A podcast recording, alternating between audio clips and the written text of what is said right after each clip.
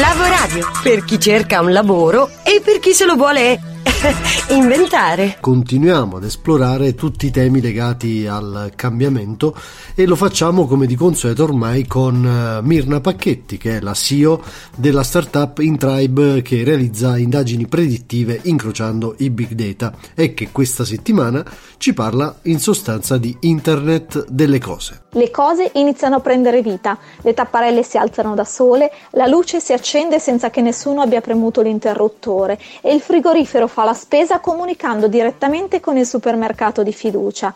Ogni oggetto della nostra vita potrà presto essere collegato in rete con una connessione wireless e acquistare una seconda vita digitale, offrendo informazioni in tempo reale e potendo anche essere controllato e comandato a distanza. Se tutte le cose potranno essere connesse e diventeranno sempre più intelligenti, anche il display del frigorifero sarà presto un mezzo di comunicazione attraverso il quale passeranno informazioni e messaggi pubblicitari.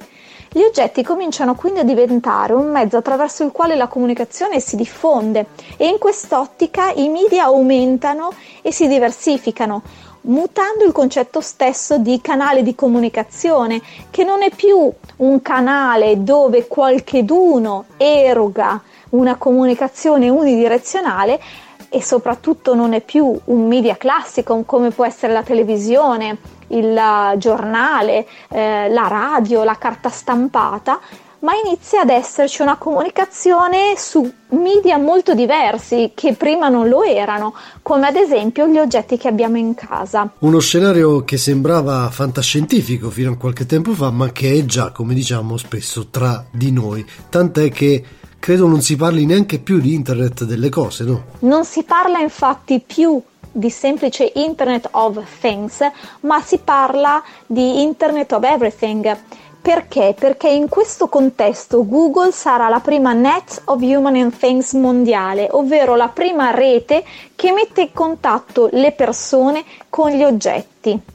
Grazie al suo servizio di geolocalizzazione e alle acquisizioni societarie che ha fatto, come ad esempio quella di Revolve, che è una società che si occupa proprio di domotica, Google è quella che attualmente ha le migliori carte per diventare la prima rete mondiale che metterà in contatto gli oggetti con le persone ovunque essi siano. Scenari come sempre molto affascinanti, Mirna, e quelli legati invece all'ubiquitous computing di cui si sente parlare anche se un po' di meno. Che cos'è questo concetto? Quei prodotti nei quali l'elaborazione delle informazioni viene interamente integrata all'interno degli oggetti per interagire con il corpo umano e con le attività che tutti i giorni compiamo.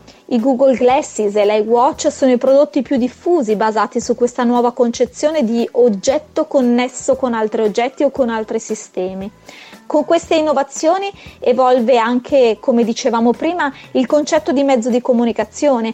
Ogni tipo di comunicazione è destinata inevitabilmente, o lo sarà presto, a passare dai nuovi oggetti connessi in rete a discapito dei computer, ma anche a discapito della televisione, della radio o della carta stampata. Stiamo facendo evolvere, come dicevamo, il concetto di mezzo di comunicazione e soprattutto questo avrà impatto nella nostra vita privata, ma anche nella nostra vita lavorativa. Scrivici a lavoradio@gmail.com. Lasciati contagiare. Lavoradio, energia positiva.